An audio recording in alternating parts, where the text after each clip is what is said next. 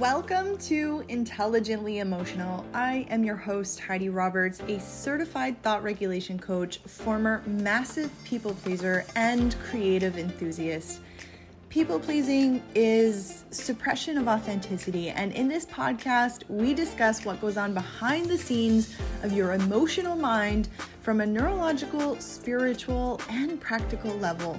So, women like us everywhere can break free from people pleasing reactive thought patterns and truly own and value our voices. I am beyond grateful that out of the millions of other podcasts, you chose to listen here. The fight between IQ and EQ is over, so let's celebrate being intelligently emotional. Welcome back, beautiful souls. Today, I wanted to share with you my story because gaining control over my emotional responses has completely changed my life. You see, growing up in a household with a mother who was an alcoholic with an anxious attachment style, and father who was a focused, hardworking laborer with an avoidant attachment style, learning to cope with my emotions in a healthy manner was practically non existent and conditioning from growing up in this type of environment meant that I was continuously questioning if someone truly cared about me. I was seeking external validation for my worth, whilst at times experiencing major traumas, such as getting raped, and repressing those emotions because of thoughts that if someone knew, they would try to use this information to control or manipulate me. I was so grateful that the school I was attending made it mandatory that I speak to a psychologist once a week, as I was on probation for not attending my classes. Um, and she was the only person I confided in at the time who expressed professional support. And it's worth noting that the only reason I did decide to share was because my academic standing was on the line. Right? Being stupid and sexually assaulted, that was just a thought that wouldn't gain me any external validation. And if I passed college, though, at least people would know I was smart. So this craving to be admired by all only grew as time went on, finding myself in relationship after relationship because the thought of being single meant not being worthy of love. And it was in my second serious relationship, one that was full of lustful passion and childish adventure, that allowed me comfort in the search of emotional intelligence. You see, I noticed a pattern in my behaviors. I was placing the importance of his dreams before my own because I didn't understand my direction. We were encountering egotistic arguments, reactive heightened emotions, and continuous instability because we were always looking for the other to understand and regulate our emotions without truly comprehending our own. And so I was feeling so lost and unfulfilled, and it brought me to the decision of helping myself. And what better way to start helping yourself than to dive into the self help section at a local bookstore? And that was 2016, seven years ago today.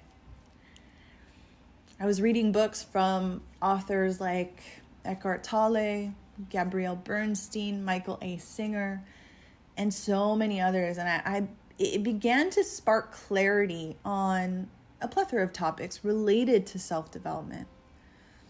I was developing an understanding that the world is energy and matter, which is precisely what we are made of. Therefore, we have the ability to operate our energy and focus it into creating the lives that we want to build. I was grasping a comprehension that when we love, we receive love, and when we judge, we receive judgment. I was discovering that our ego is a survival guide hasn't evolved with our evolution and still loves to feed our pain body. And becoming aware of this fact is when we can begin to understand our childhood conditioning and how dealing with our triggers can be transformational on its own. And during this season of knowledge consumption, I found myself in another romantic relationship. And this time with someone who exuded a very secure attachment style, someone who was focused on their career path but didn't require my aid, simply my support. And during this time is when I began heavily consuming teachings from podcasts, right? Tony Robbins, Carl Lowenthal, Brooke Castillo, Rob Dial, just to name a few. And I was grasping a more practical approach to the art of emotional regulation. You know, recognizing that our thoughts control our emotions, which determine our actions. I was getting comfortable with analyzing my decisions with compassion instead of judgment. I was learning systematically how to recognize my thought and behavioral patterns. So at this season of my life, I remember detaching from being overtly emotional and honing in on strategic ways of being. Within my romantic relationship that lasted around three years, I remember prohibiting myself from being overtly emotional because I began to think that showcasing emotion through reaction was wrong. I labeled it through my understanding of the teachings that rejection provided a portal for weakness, which meant that I was teaching myself to witness and disregard my emotions instead of witnessing and feeling my emotions. Ultimately, leading to the decision of choosing solitude instead of staying with my partner because the safe space he provided for me to review and understand my emotions was not the safe space that I needed to provide for myself. And it was then in 2019 and the terror of solitude, even though it was my choice to pursue it, filled me with discouragement, alienation, and returning limiting beliefs of not being worthy, of even my own love. Externally, though, I had a stable job, friends, supportive family members, and yet I felt completely disconnected. I felt like I needed to take action, but again, was at square one and didn't really know where to turn.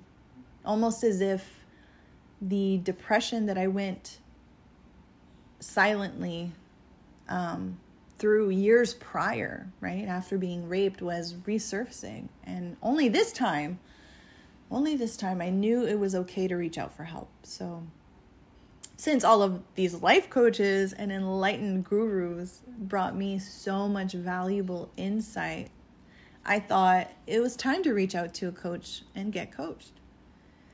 Gabriella Embon ended up being the life coach that I reached out to. And it didn't take her long to encourage me to enroll in her school where I would learn the tactical ways in which she's helped so many people along their life's journeys.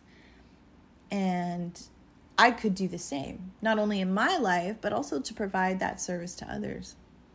It was a six month intensive course um, it was at a cost of $4,000. And I remember not having any money to my name, but decided I would figure out a way.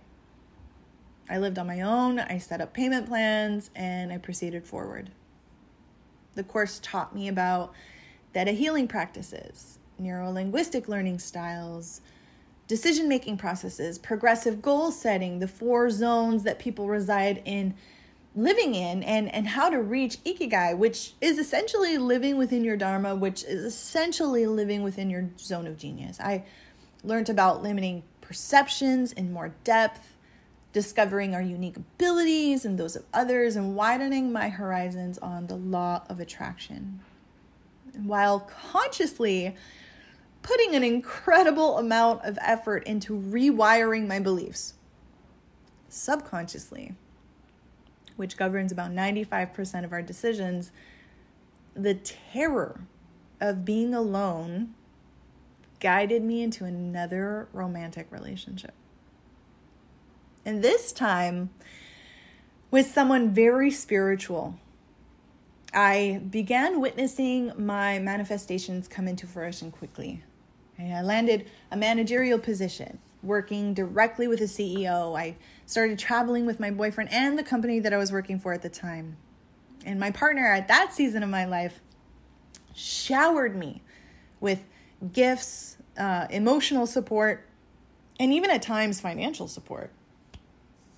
And nearing the end of 2019, with all of the knowledge that I had consumed and experiences I underwent those three years, it was high time for application of the skills that I was acquiring. And it felt so dauntingly heavy. I was pressuring myself to get out there and be an inspirational leader because I had learned all of this knowledge and it needed to be shared with the world so that I could help people at a larger scale and be recognized for it. Ego. Then my partner at the time discussed the idea of getting married and my amygdala took flight. I was I was only 26 years old. I was I wasn't ready for marriage. I wasn't ready to be recognized for being a thought leader. I wasn't ready. I, I wasn't ready. I wasn't ready. So I took flight. I ended my relationship. I coached a few people here and there through insightful conversations, but mostly put my pursuits on hold and allowed myself to just be wild, to have no regard for energetic responsibilities. I completely became unhinged. I began exploring sexually with multiple partners, going on dates with men and women, partying more, working longer hours in my corporate position, applying the knowledge I learned whilst in my position, but after working hours, I just allowed my reactive self to emerge and play.